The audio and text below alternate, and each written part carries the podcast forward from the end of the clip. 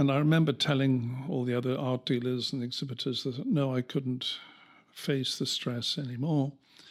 Um, I would probably be able to cope with the stress of deciding what color to put on the end of a paintbrush. And that's when I decided to stop art dealing as such, or certainly stop exhibiting at the art fairs in America and here in Europe, um, and concentrate on my own work. Hello, my name is Eline Perez, and you're listening to Are You an Artist? Today's episode is with Richard Philp, who speaks about his journey from art dealing to painting, but also the importance of friendship in life. Richard has many stories to share. We probably would need a 24 hours recording, so this is just a taster. Enjoy the episode. And that's it. All right, I think we are good to go. Okay. Hi, Richard. Hello, Eline. Richard Philp. Um, so I'm starting this each episode of this podcast by reading out a letter I've written to the guest. So if that's all right with you, I will absolutely read you my letter. Dear Richard, I remember meeting you while I was modeling at, at Masbro Center and having great conversations about art and dance. When you invited me to model for a small group at your house, I did not hesitate. However, I did not expect to come into a gallery rather than a living room. Paintings, sculptures, and art books can be found everywhere, which made me feel very comfortable from the start, and it's probably the reason why I asked you to stay at your place for a week. Getting to know you better, I discovered that this was your life painting every day, reading about art, philosophy, or novels, and seeing friends. I realized that you were a great artist, always questioning, exploring, and going further, but also a beautiful human being, kind, generous, open minded. Today, I am very happy to count you as a friend, to be inspired by your work, and to have you in this podcast, as I know you have a rich life and many stories to share. So let's start with the first question, which is also the title of the podcast Are you an artist? Well, yes, I've, I consider that I am a painter now, an artist. But for much of my life, most of my life, for decades, I was uh, dealing in art of many, many periods from antiquity through the medieval period, uh, the Renaissance, uh, and also contemporary art. Um, I often thought that why has one, why we have to be a specialist? Uh, in many of the art fairs that I did, the organizers are always trying to um, put me into a particular category, um, whether it was medieval or Renaissance or antiquity. And I thought this really isn't the fundamental uh, question. It's really um, the quality of the art that matters, whether it's from two or three thousand years ago or uh, two weeks ago. I mean, there was a lovely story when I was exhibiting one of the at one of the international art fairs where in the morning I sold an ancient Egyptian vase of 6,000 years ago, made 6,000 years ago.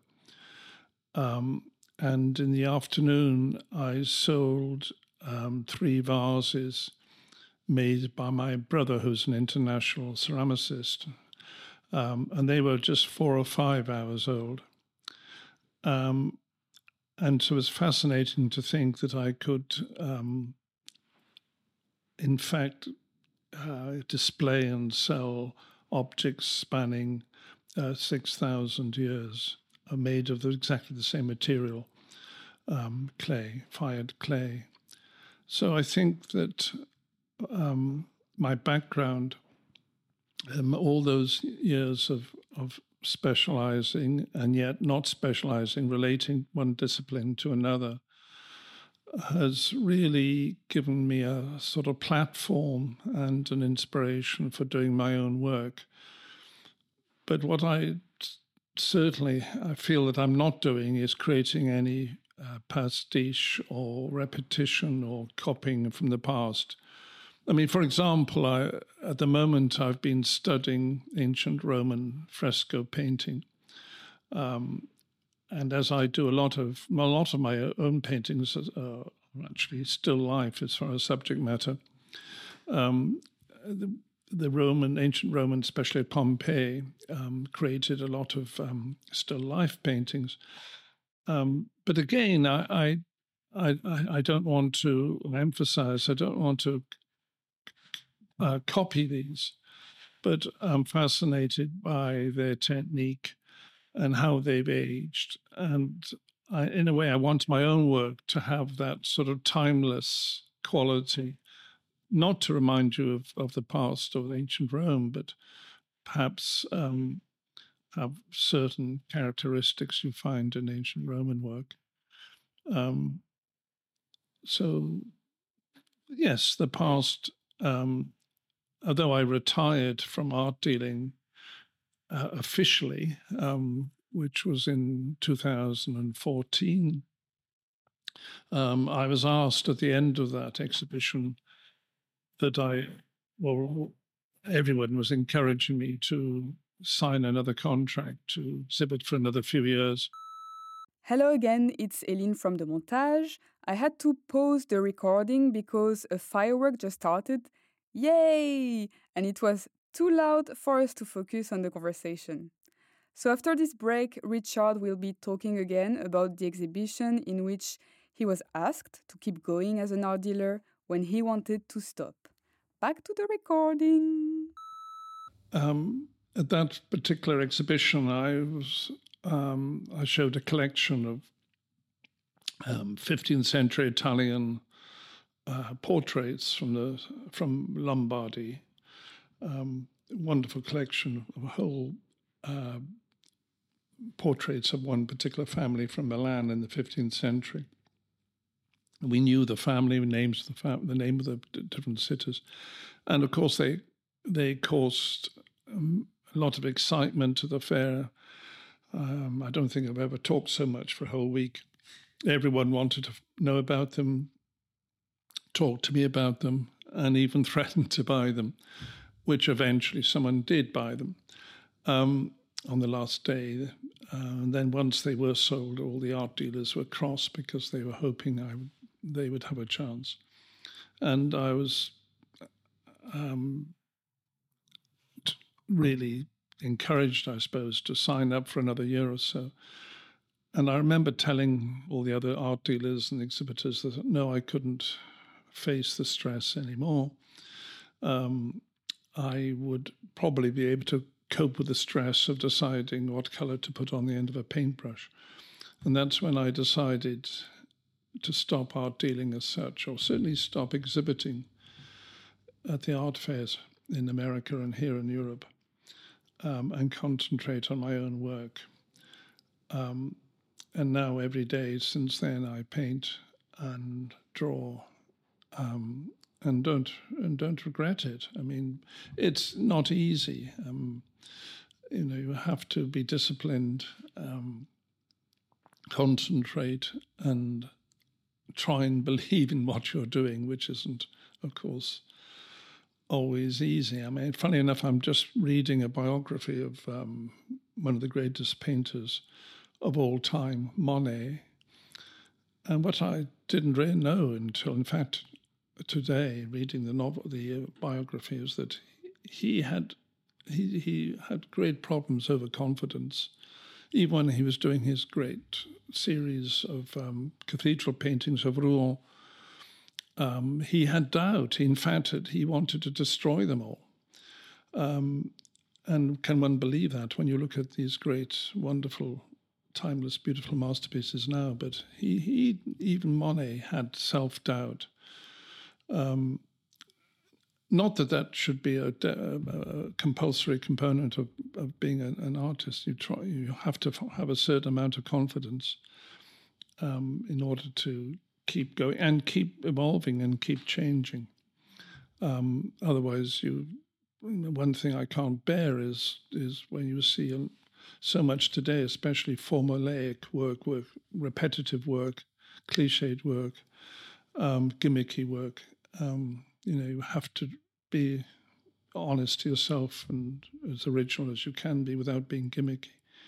Mm. Um, but it's it's an ongoing, it's another battle which, and every day you're, you're fighting. Yeah, that's that's what I like. I was saying in the letter, I felt like you would always try to go further, like never settle with an idea or something.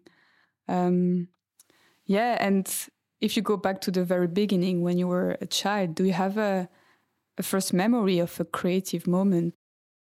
Well, I, I, I when I was a child, yes, I was always drawing and painting. I remember entering competitions um, on on the early days of um, children's television, and this would have been in the early fifties. Oh wow! I didn't know that. Um, probably, and um, there was a, a, a program called. Um, uh, what you know, it escapes me. Uh, but anyway, I I remember entering this competition, and you had to send in your paintings to the BBC, and um, I couldn't believe it when I actually won. Wow! Um, the first year I tried, and that I'd be getting a very special prize. Um, in fact, it was a rather slim uh, book written by the artist Adrian Hill um, wasn't the. I was imagining I was going to receive a great, um, sweet, um, you know, library of, of books and and oil paints to last me a lifetime. But anyway, um, I was thrilled to have that um, um, little you know, childlike success. And it was only recently, when I say recently, about a few three or four years ago, I had a phone call out of the blue from one of my friends from school, um, who I hadn't seen since I was about 15 or 16. And uh, we had a long chat, and he he was now an admiral of, of the fleet um, in the navy, you know, very grand title, um, which I found extraordinary because I knew, remember him being a very mischievous lad. Um, and then he asked me, of course, about my life, and I told him what I was doing, and he interrupted me. He said, "We all knew, we all knew you were going to be a painter, even when you were twelve or thirteen, because we were all so jealous of what you were doing." Wow.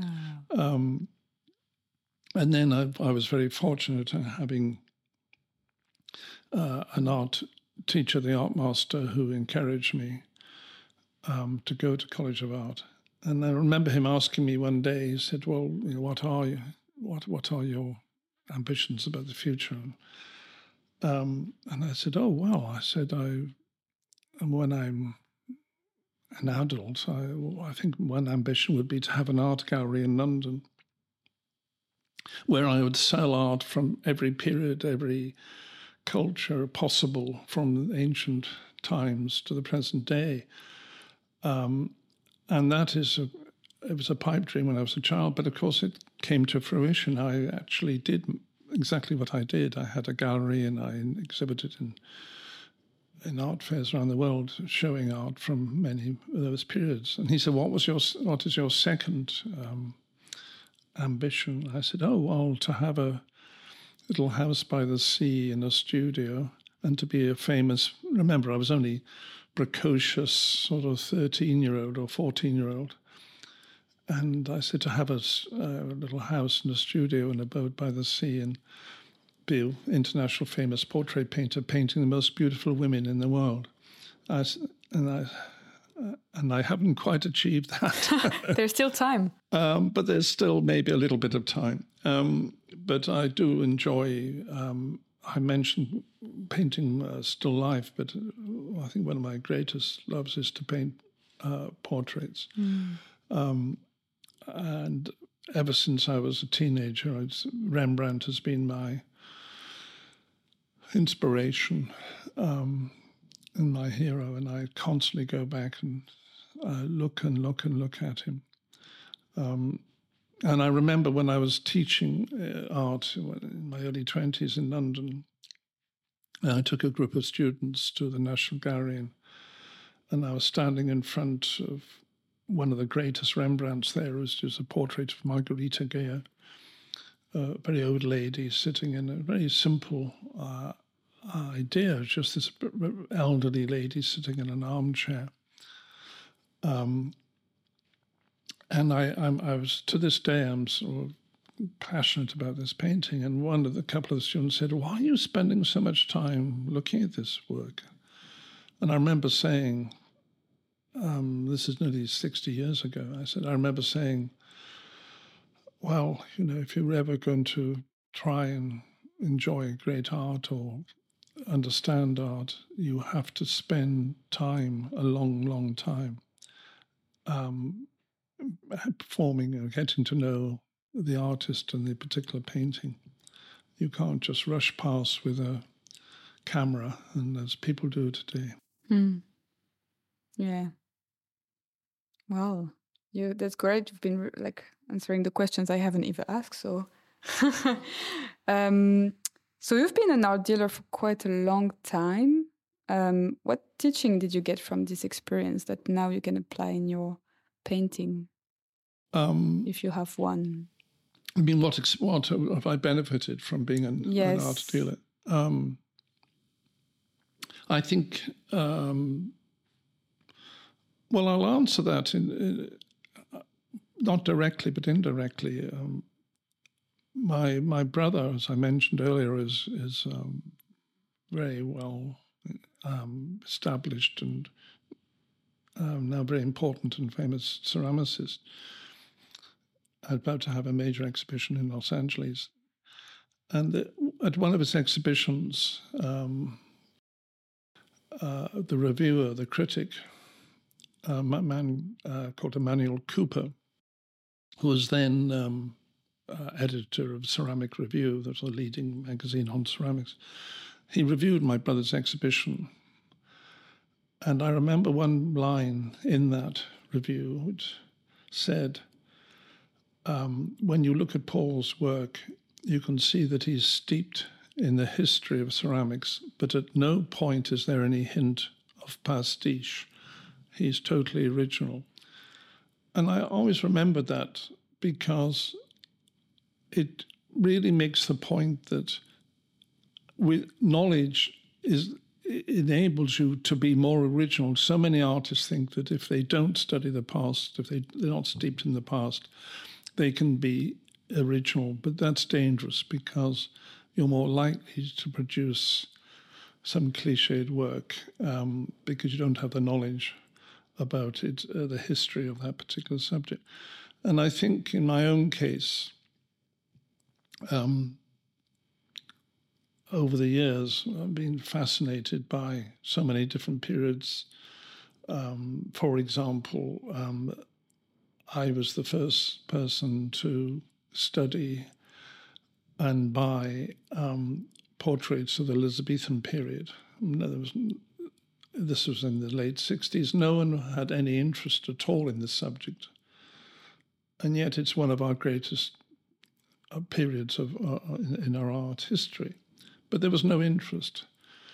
Um, and again, I suppose it was the interest in portraiture, but um, that stayed with me and, and has somehow uh, fed into my work, um, but not, of course, in a very direct way.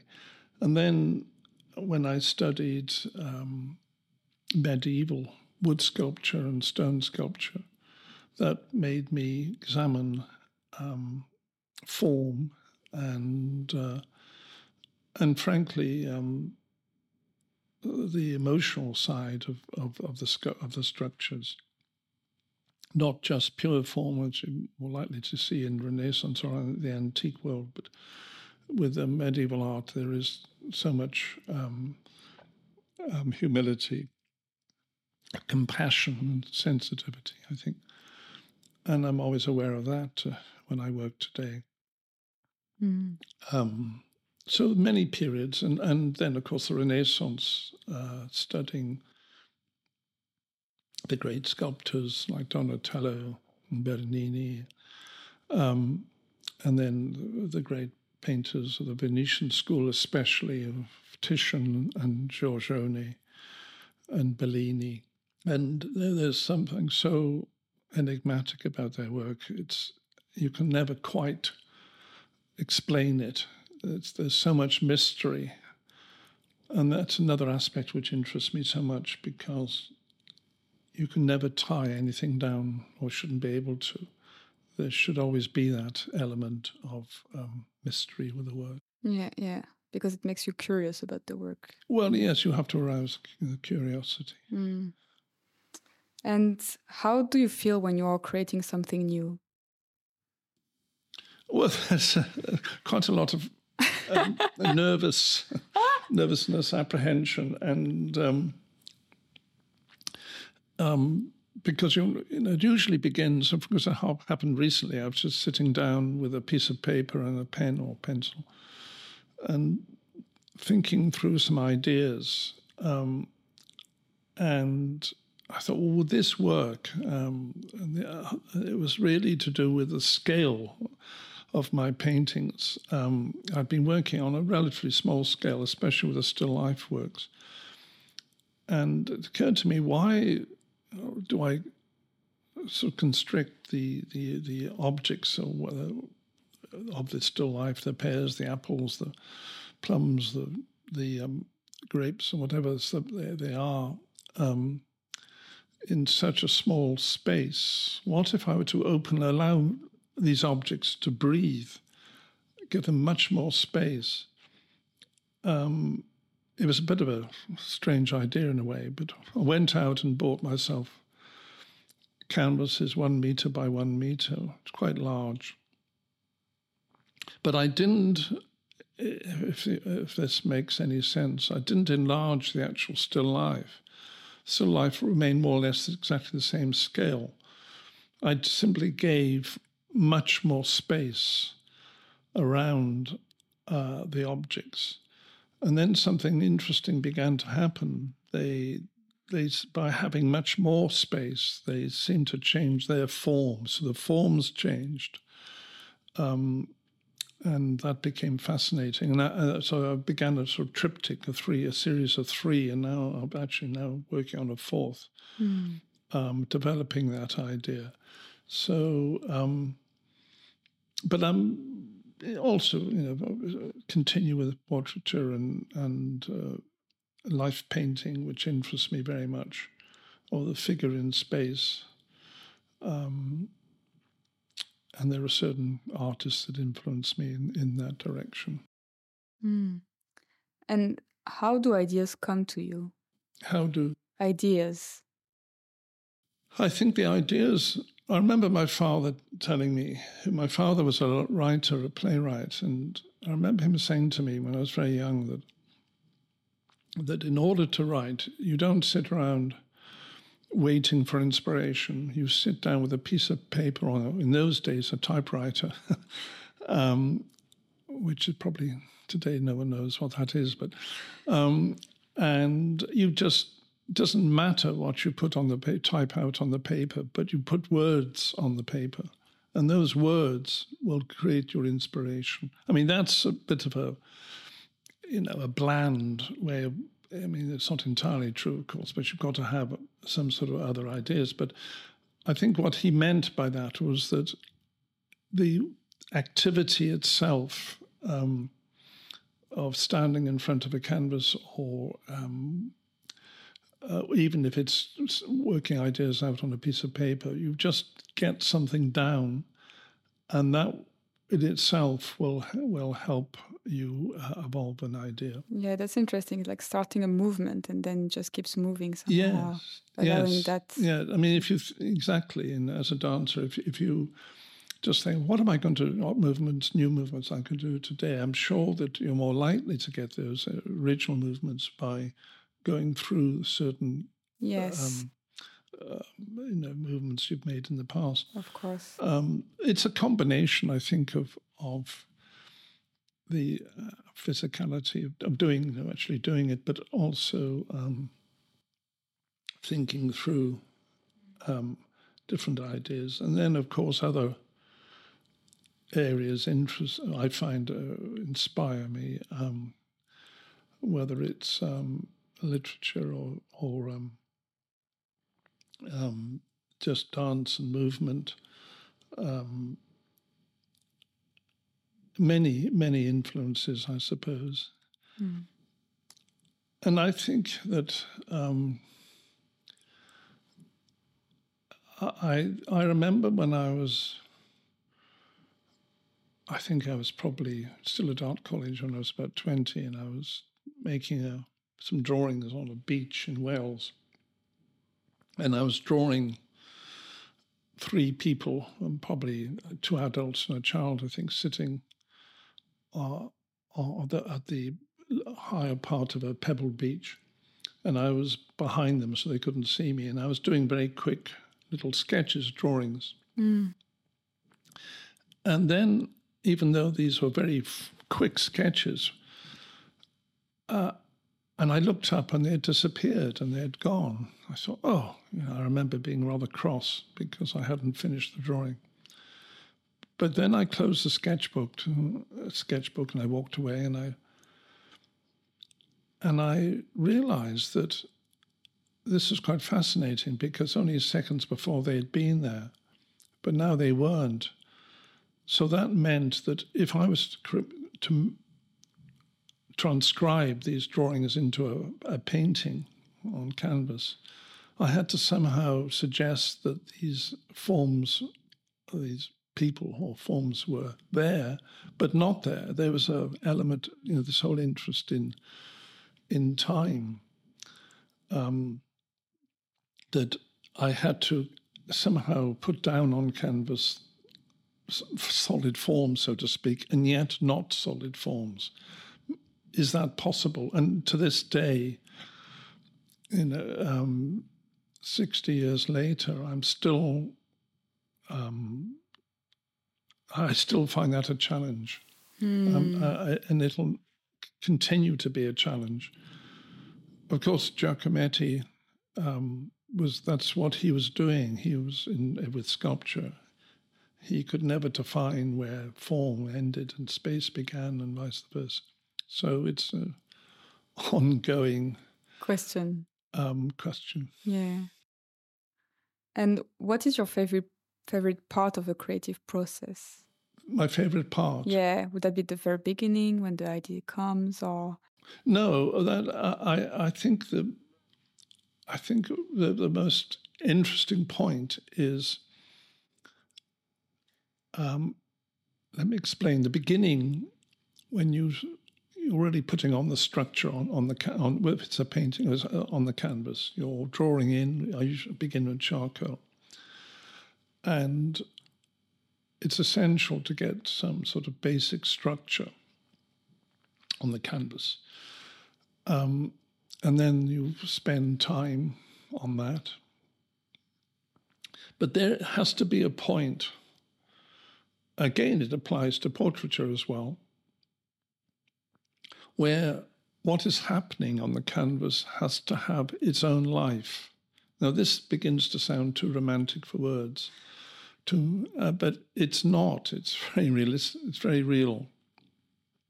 Because when I've when the objects, whether it's a still life or a portrait, have just remained sort of static on the canvas, or they remain okay up to a point, but they haven't come, they haven't f- found their own life. And once I get that rhythm and movement and life into what I'm painting, then there's a different challenge because, it, in a sense, you're having a dialogue, a discussion with the painting. And it can give you a bad time as much as a good time because it won't you know, as they they say, a dreadful phrase, it doesn't take prisoners, but you know, you you're sometimes fighting with it, um, and you don't always win. But at least you know that the painting has come to life, um, and it has what I. I mean, let's not get too, as I say, romantic about it, but it, it has to have an energy in itself. It has to have a force within it, forces within itself. Um, otherwise, it's it's just another dead, boring bit of art, and there's too much of that about. That's great. So then you can create a relationship with the. Yeah, well, maybe that's why I've never got married. Yeah. Too many relationships. um, and I'm, I'm a bit curious because the next question is, but I'm not sure if have you ever created something with people? The question is like, do you prefer to create on your own or with people? Um, that's um, that's a good question. I I've um, lately I've I've been um, going to I go to two studios outside my own uh, in one week, and one is to life drawing, um, and it's a very traditional um, approach in this particular group. Um, it's you know very um, everyone's terribly nice and charming, but the um, they seem to be very unimaginative about how to pose the the, the model. Um, they like to put them against a wall almost. Um, they try to make the three dimensional figure into a two dimensional figure. I constantly try and change things without much success and say, why on earth don't you put the figure in the middle of the room and then we can work uh, around around 360 degrees? And they just don't begin to understand that. So to answer your question, I mean that I, you know, in a way, I'm working against the other people, and then I go to another group, and they're perhaps even more um, traditional, and uh, they like to sit the the um, life model in a gilt armchair every week after week for three hours, and I, I find it a bit sort of odd, to say the least. Um, idea of putting a naked figure in a gilt armchair is, um, I'm sure they might have done it in the Dada period or something. But I mean, and I said, well, can't you just have the model without any props, without any chairs or benches, and just on a platform? But they still don't. So, in a way, um, I enjoy being with any of these people, it's true, but um, we're hardly working in a team. So then I began to have um, my own group at my house, at my house in my, and in my studio, um, where we could have a model moving. Um, and I find that fascinating to have the model perhaps moving every few seconds or half every half minute. So you're constantly having to rethink what you're doing and change. And when is a creation finished? When do you stop? Um, well, funny enough, I've I mentioned that I've been working on a, on three paintings on a sort of triptych, one meter. Each one is one meter by a meter, so you sort of really it's three meters by three meters, and um, I thought, as I was doing a series of, of three in this case, that by the time I finished the third one, that would be it. And what's happening, I realize, is that the more, well, by the time I get to the third one, or even the second one, I have to go back to the first one because I see what's wrong with it or how it can be changed. And then I'm beginning to think, I was only thinking this this evening, that perhaps they're never finished. Mm. Um, and it's fascinating that studying other and reading about other, about other artists, uh, some of the great ones, um, did a lot. Well, not only did they destroy a lot of their work, but they would, if they didn't destroy, they often would scrape a lot of the paint away and rebuild it, mm. which is really saying you can never quite finish. Um, and after all, if you do bring it to a full stop, bring it to an, the end, it's probably then, I was mentioning just now about keeping a painting alive. You've probably killed it um, if you think it's definitely finished. Um, it, it, it, there should always, you should always have, how can I put it, this, a few windows open or a few doors left open so that you can re enter the yeah. work um, and give it an, a bit more life. I mean, there has to be a point where you want to move on because you want to do so much other work. But um, I don't think really.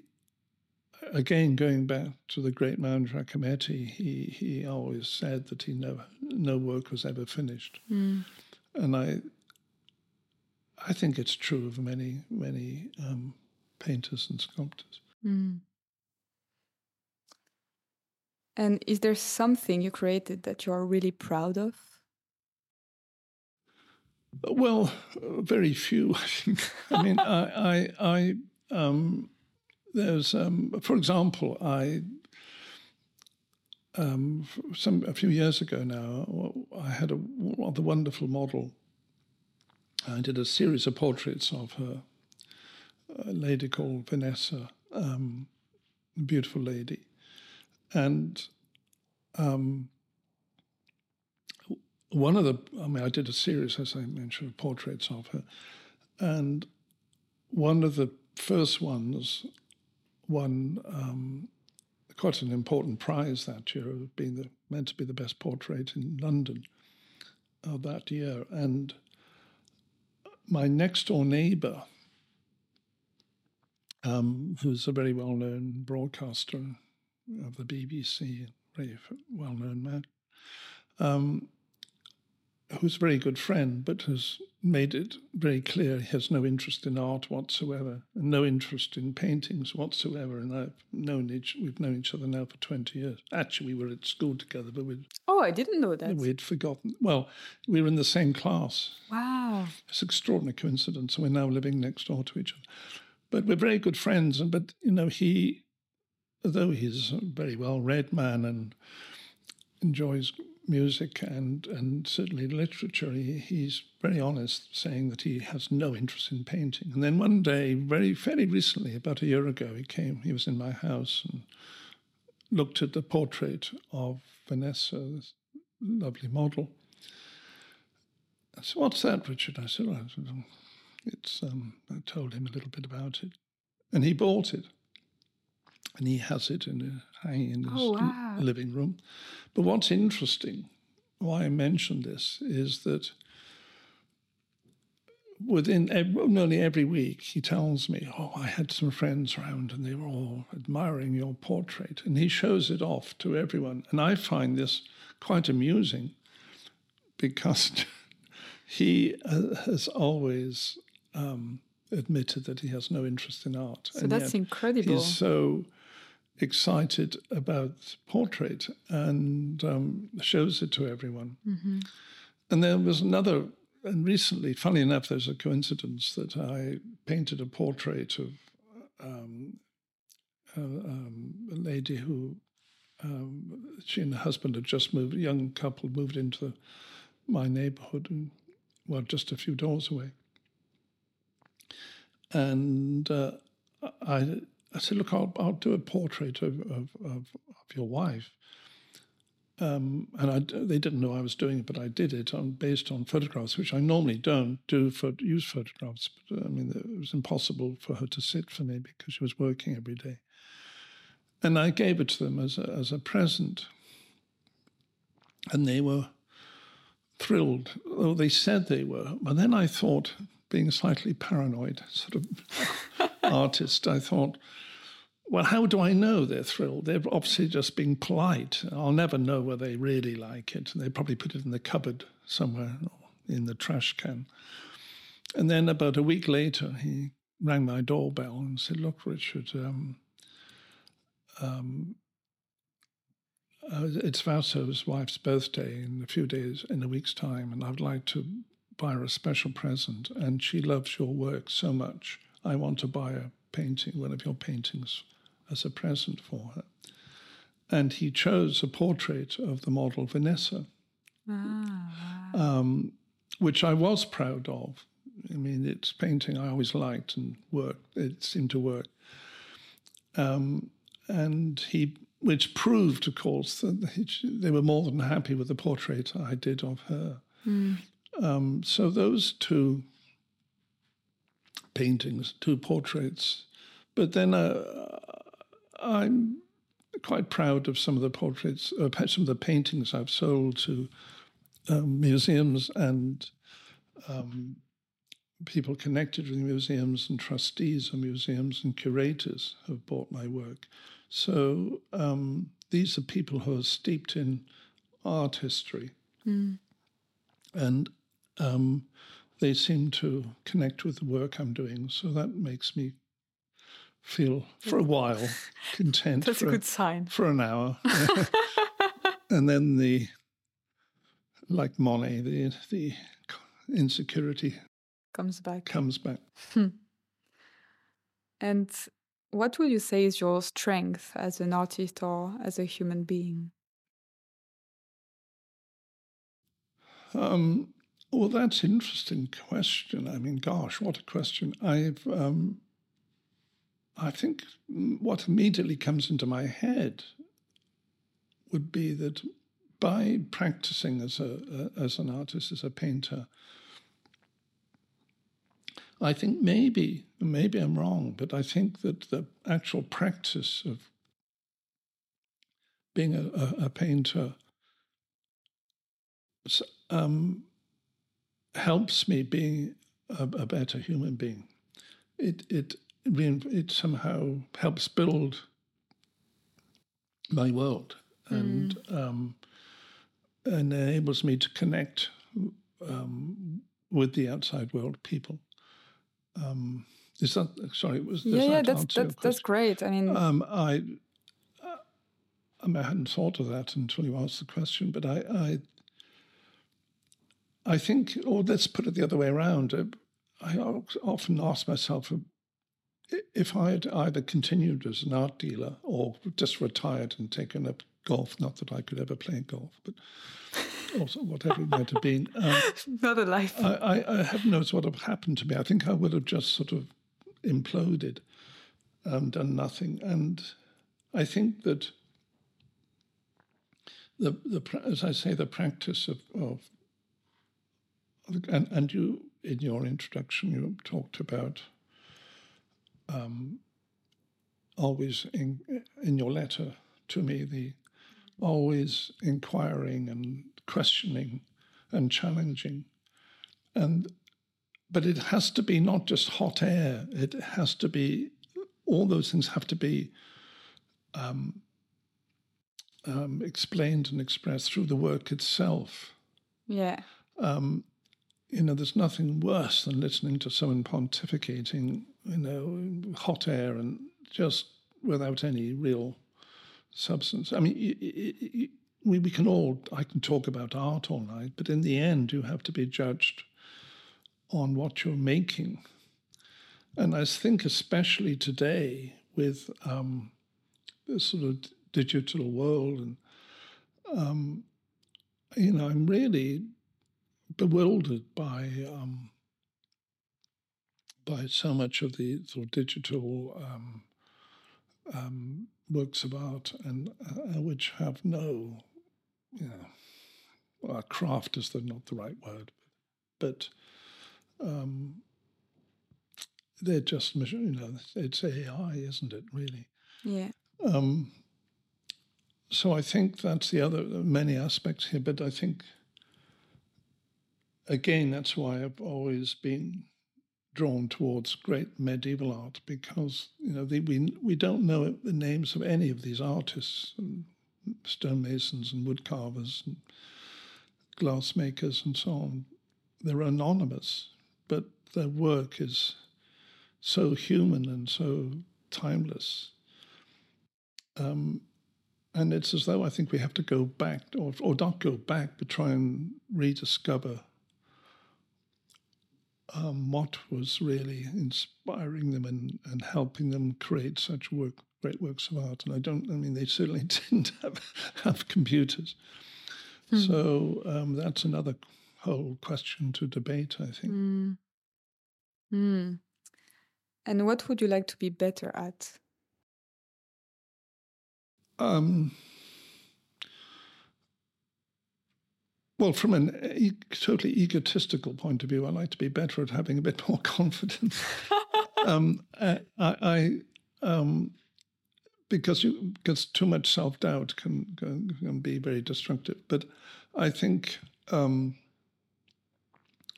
I, I think certainly, of course, you know, to be honest, you, you want your work to um, your work to have enough. How can I put it? Not substance is the wrong word, but a work that can communicate with a wide range of people. Because it's interesting, I noticed that um, the people who, who do like my work or pe- people who buy my work, most of them don't know each other. And so they can't, you know, confer, they can't talk about my work together.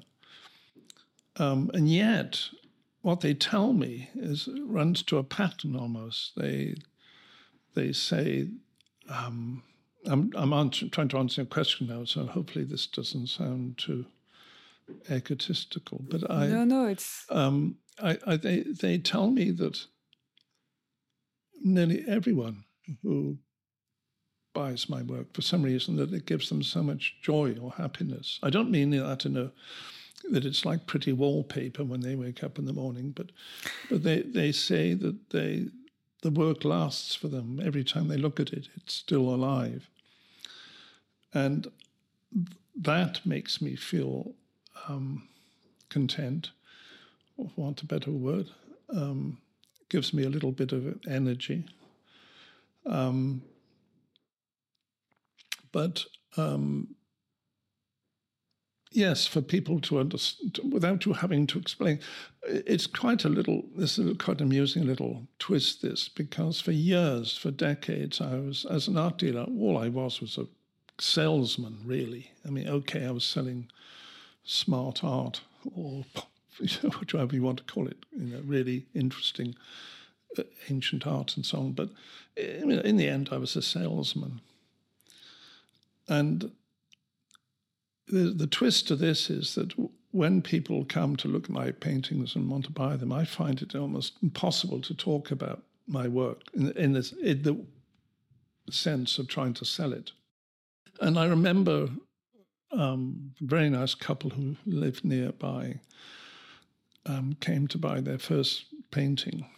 Um, and it was a, quite a large still life. And they said, Right, Richard, can you talk to us about it? And I just didn't know what to say. I'd, I'd spent 50 years of my life talking about art um, from every direction. And then um, suddenly I couldn't talk. Um, and then I rem- and there was this embarrassing silence for about half a minute or so, and a minute.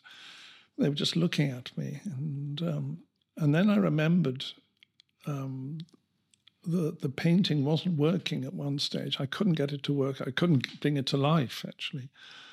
And then I remembered that I just took a palette knife with one particular um, color and um, applied it between these two objects, and it just lifted the whole painting and brought it to life. And once I said said that, I was away. You know, I could talk about it, and and they were rather taken and enraptured by that. But it worked. But um, yeah, to be able to communicate that was was. But in a way, in the end, the painting has to do the work for you. Mm-hmm. Mm-hmm. You can't. Um, you know, it has to what was the, the that? that was, but yeah, actually, you kind of answered because it was like, what would you like to be better at? So maybe it's communication or I, the, I think confidence. That, um, yes, but you know, confident. You can have too much confidence, as I was saying. Yeah, but a bit is nice. A little bit, just a, a little bit. You, you, well, if you don't have any, you're not going to do anything. um, you're just going to sulk and moan and you know. Um, so of course you've got to have something to and and have enough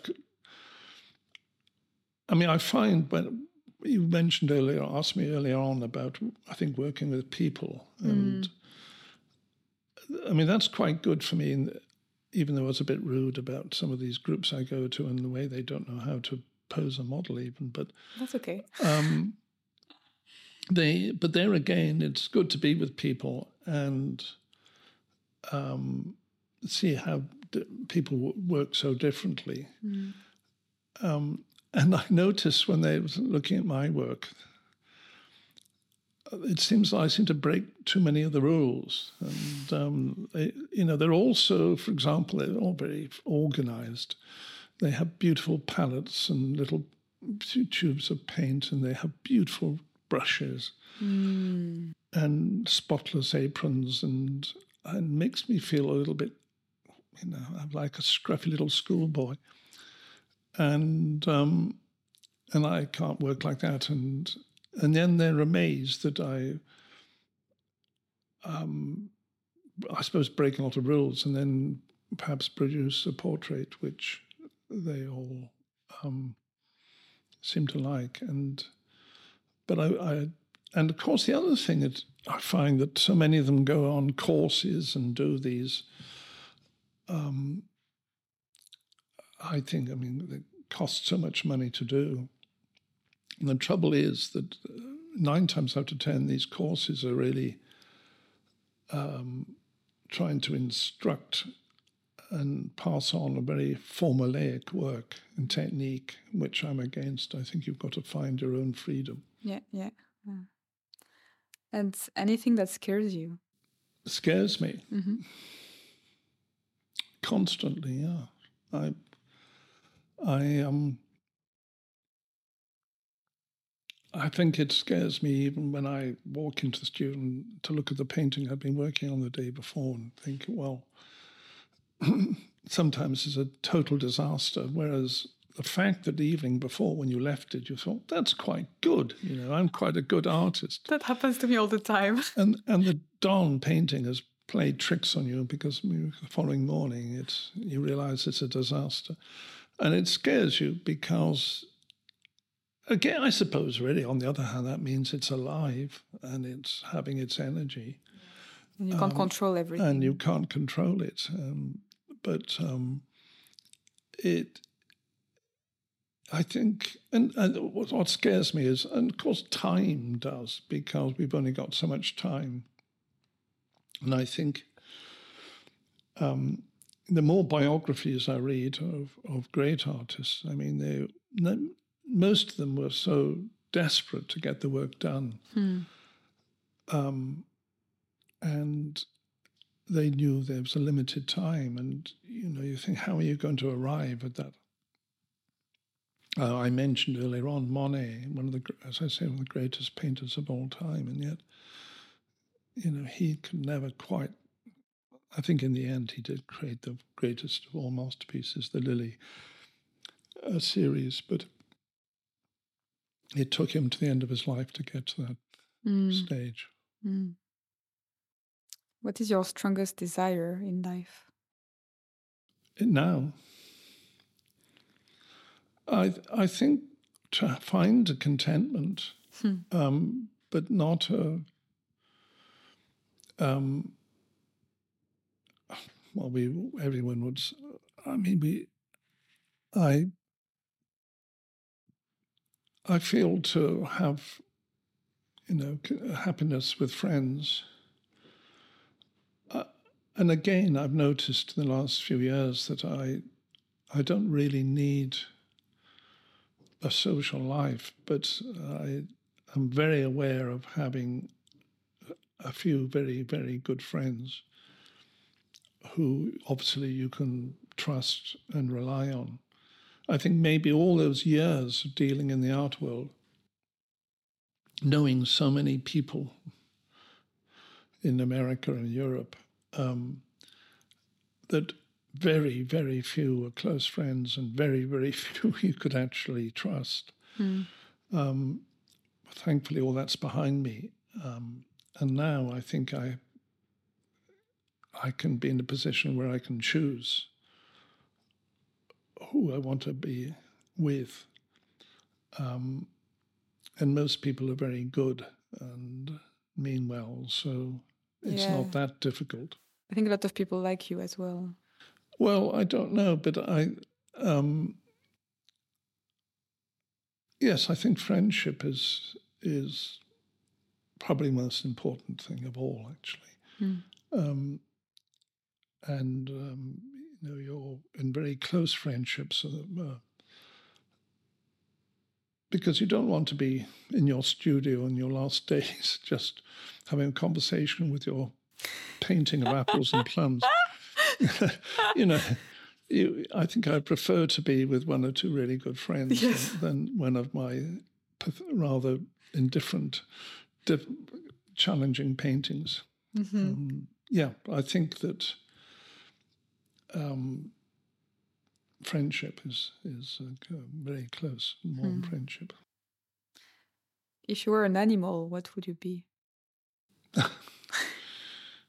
um, well, maybe a dog. Um, all my friends keep telling me that I should have a dog, and um, oh, you think you would be a dog? Um, well, I do. I feel that if if um, I live on my own, and and many friends say, look, if you had a dog, you'd have a friend for life. and um, well, maybe I could. I would have to empathize so much, love that dog so much. maybe I should like. Um, of yes, I mean certainly. Um, I don't know. I mean, I have a, a, my fox in the garden, who I was only thinking today. I was the first. I felt really quite sorry for the, the fox because it has a um, a, a, lame, a bad uh, hind leg, and I was only really walking on. I thought that, you know, I've always shooed this poor creature away, mm. and yet you know, that poor thing, it's probably quite sad and in pain and and always takes up my most comfortable garden chair um, when the sun comes out. And maybe I should begin having a little bit more compassion for the fox. hmm. And great question for a painter. What is your favorite color? Oh gosh. Um, you know, I, I, that's a very difficult question because I like to contrast colors. Mm-hmm. Um, you know, for, I'll be working today very much on the color cerulean blue, which is one of my favorite colors, and then contrasting that with with the with the reds. In other words, the um, opposite mm. um, colors. But um, it's more that I'd like to, as I say, to, in terms of the color spectrum, to put um, colors um, interacting with each other. Mm-hmm. So color never, of course, stays on its own. It's only in its how it's relative to another color. Yeah. It changes as soon as you. I mean, that's why um, when I'm working on a painting, the, the, every stroke on that canvas is is affecting every other stroke. Mm-hmm. So if you're putting on a, a, vermilion or a cadmium red, you know, it, it, what the color next to it is going to change that particular hue, that particular color. Interesting, yeah, yeah. Hmm. And what makes you happy? What makes me happy? Well, sometimes um, I do like, um, in the end, I think, um, having a, a, sense of humor and uh, a rather being able to laugh, certainly at oneself. And I've noticed in all the years of art dealing, there's very little humor out there. They're either, if you read articles in the in the art magazines, it's either dull art history or it's about the art market, which is even worse. Um, and very few people write with humor. And um, again, I mentioned earlier on that my father was a writer and playwright, but also he wrote for the newspapers, the Times, and the different magazines, wrote many books. And he, I think he was the only person in the whole United Kingdom writing the, about art with great humor. Mm. And I so respected that. Yeah. Because we had a lot of fun together and seeing the dark side of everything. And I think it, I can never, if we, go, if we go back to friendship, and we were talking about that, I think that if uh, essential component would be humor. Mm-hmm. Um, we must. I don't mean to be frivolous. I mean, um, I think you know, uh, for me, you know, I, it's nothing more serious than great art, whether it's El Greco or Titian or Rembrandt um, or Rothko or Modigliani or Giacometti. I mean, you know, these great people. But then I see at the same time the absurdity of everything. And that's not to devalue great art, but I think you have to see, you know. Yeah, getting a bit of distance from. I think we have to um, um, always have uh, a sense of humor and to be with friends who have um, not the same humor as you, but can tease you, Uh-huh.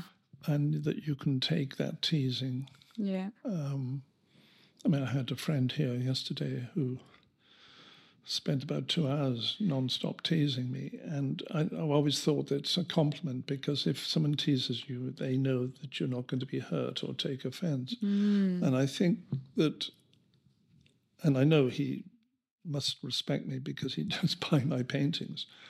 So um, yes, I think I think humor and um, um, combined with a great sort of serious approach Mm-hmm. um, and uh, love of the subject. Hmm. And how do you learn and grow? How do you learn and grow? Yeah. I think um, I think that's a very good question. I, th- I think by having a little bit of courage to take yourself out of, which is an overused phrase these days, out of your comfort zone.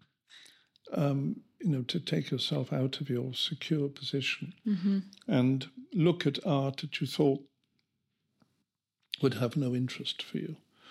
You know, to look at artists and exhibitions um, which aren't in- really in your camp, but um, might just wake you up in a in a different in a different form. And um, yes, I mean, I I remember having said that. I was only about three months ago. I there was an exhibition. I won't mention the artist, but I, everyone was saying what a wonderful artist he is, and he was being shown at quite an important gallery.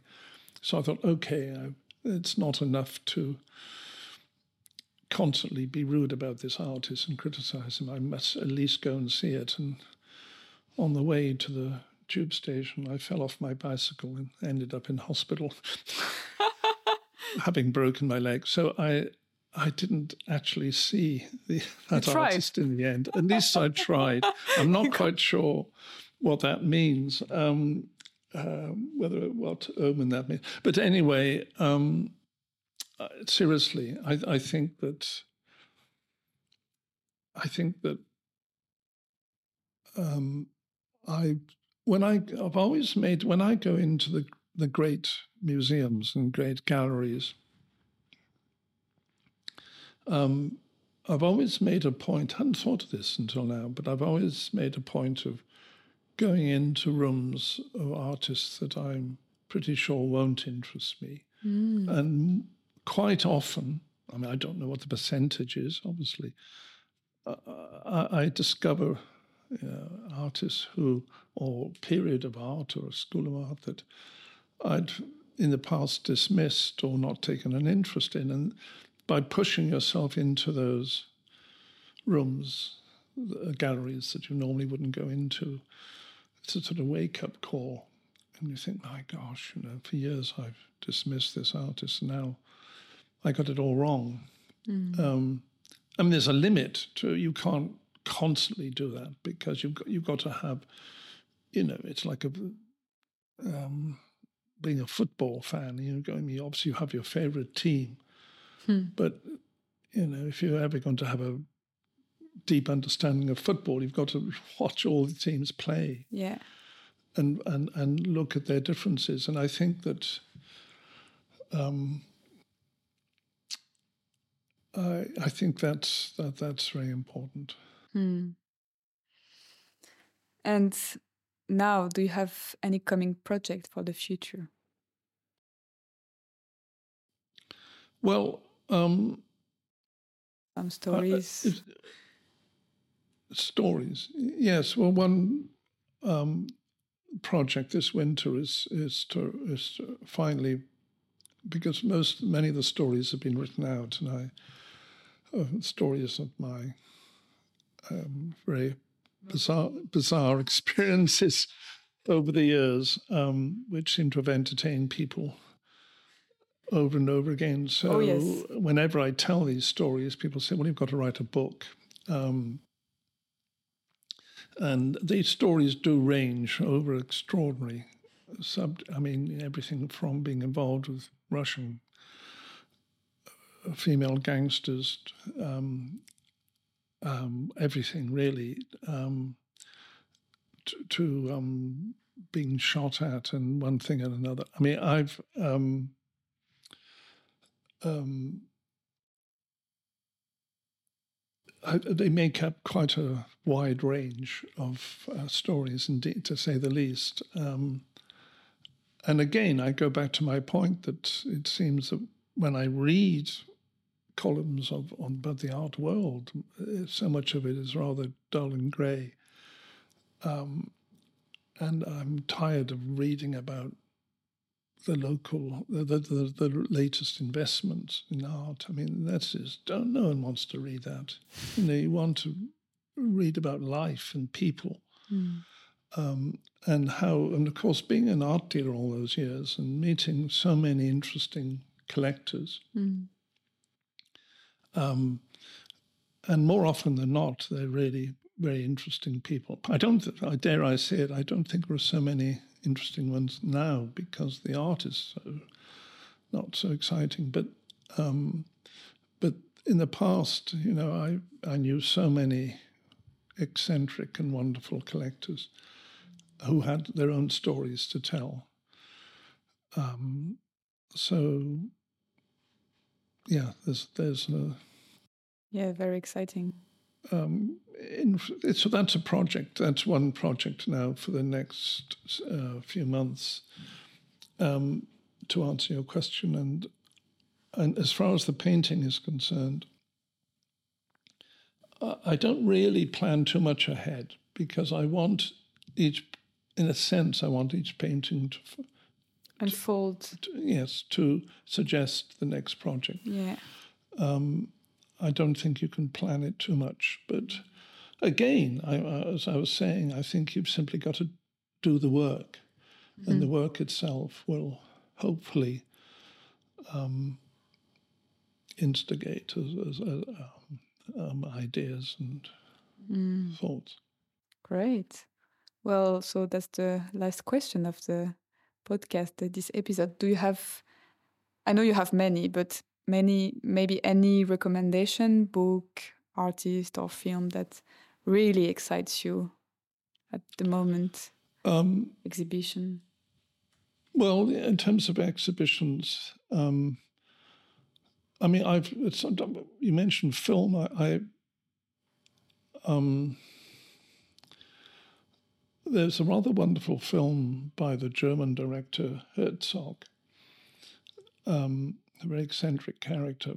He's now in his 80s and um, he was most one of his most famous films, as everyone knows, is Fitzcarraldo, and another one, Aguirre, Wrath of God, and so on. But he made a film a few years ago called, I think it's called A Cave of a Thousand, or Caves of a Thousand Dreams. And it's really, um, he was given permission and his film crew to go into these uh, caves in France, which have Paleolithic um, paintings, oh. which have been dated. Over, they're much older than Lascaux, and they're thirty-five to forty thousand years. Ago. Wow! And and he's made this beautiful film um, because the public was no, no one's allowed to go there except the uh, archaeologists and the anthropologists. And uh, that's a very inspiring film because um, I think most people would agree that those cave paintings in many of those um, um, caves are amongst the most beautiful works of art ever made. And we'll never, we know nothing, of course, about. I mean, there's a theory now that they were most, in all probability, painted by the women, not by the men, mm. which is another interesting subject. And then, um, in terms of, of exhibitions and art today, I think I'm hoping to go to Paris and um, see the, the great Rothko exhibition, which is on at uh, Vuitton, um, which I'm going hopefully seeing in January. Eline from the montage, I am delighted to announce that this is happening right now. Yes, as this episode is being published on Friday, January the 12th of 2024, Richard is in Paris visiting Rothko's exhibition with me. Woohoo! And of course, I'm not an abstract painter myself. Um, never have been, but there are certain. I've always been drawn to the American abstract expressionist painters. Um, they they were all for me, in a, in a sense, they were the, the last period of great painting in the West. Um, William de Kooning, especially in Rothko. Um, Kooning is a very good example because he was partly figurative. He was no, never really purely abstract. But the Rothko, I think, was um, one of the most, one of the greatest painters of the last century. Um, and I think his paintings, which are in the exhibition but are, have been loaned from the Tate in London, which is a series of the, the Seagram series, yeah. painted for the Four Seasons restaurant in New York, and then were given by Rothko to this country. Um, for me, uh, just seem to embrace so many different um, thoughts and ideas. I mean, they remind you of, of Eastern, of, of uh, Japanese and Chinese painting, of Zen painting, but they're just um, powerful and beautiful and mm. timeless. Um, so, and then there's also uh, at the same time there's a Van Gogh exhibition showing the paint his last paintings he did in the last two years of his life. So I can't wait to see that. Hmm. Um, and the more I see of Van Gogh as I get older, or just old, um, and read his letters to his brother,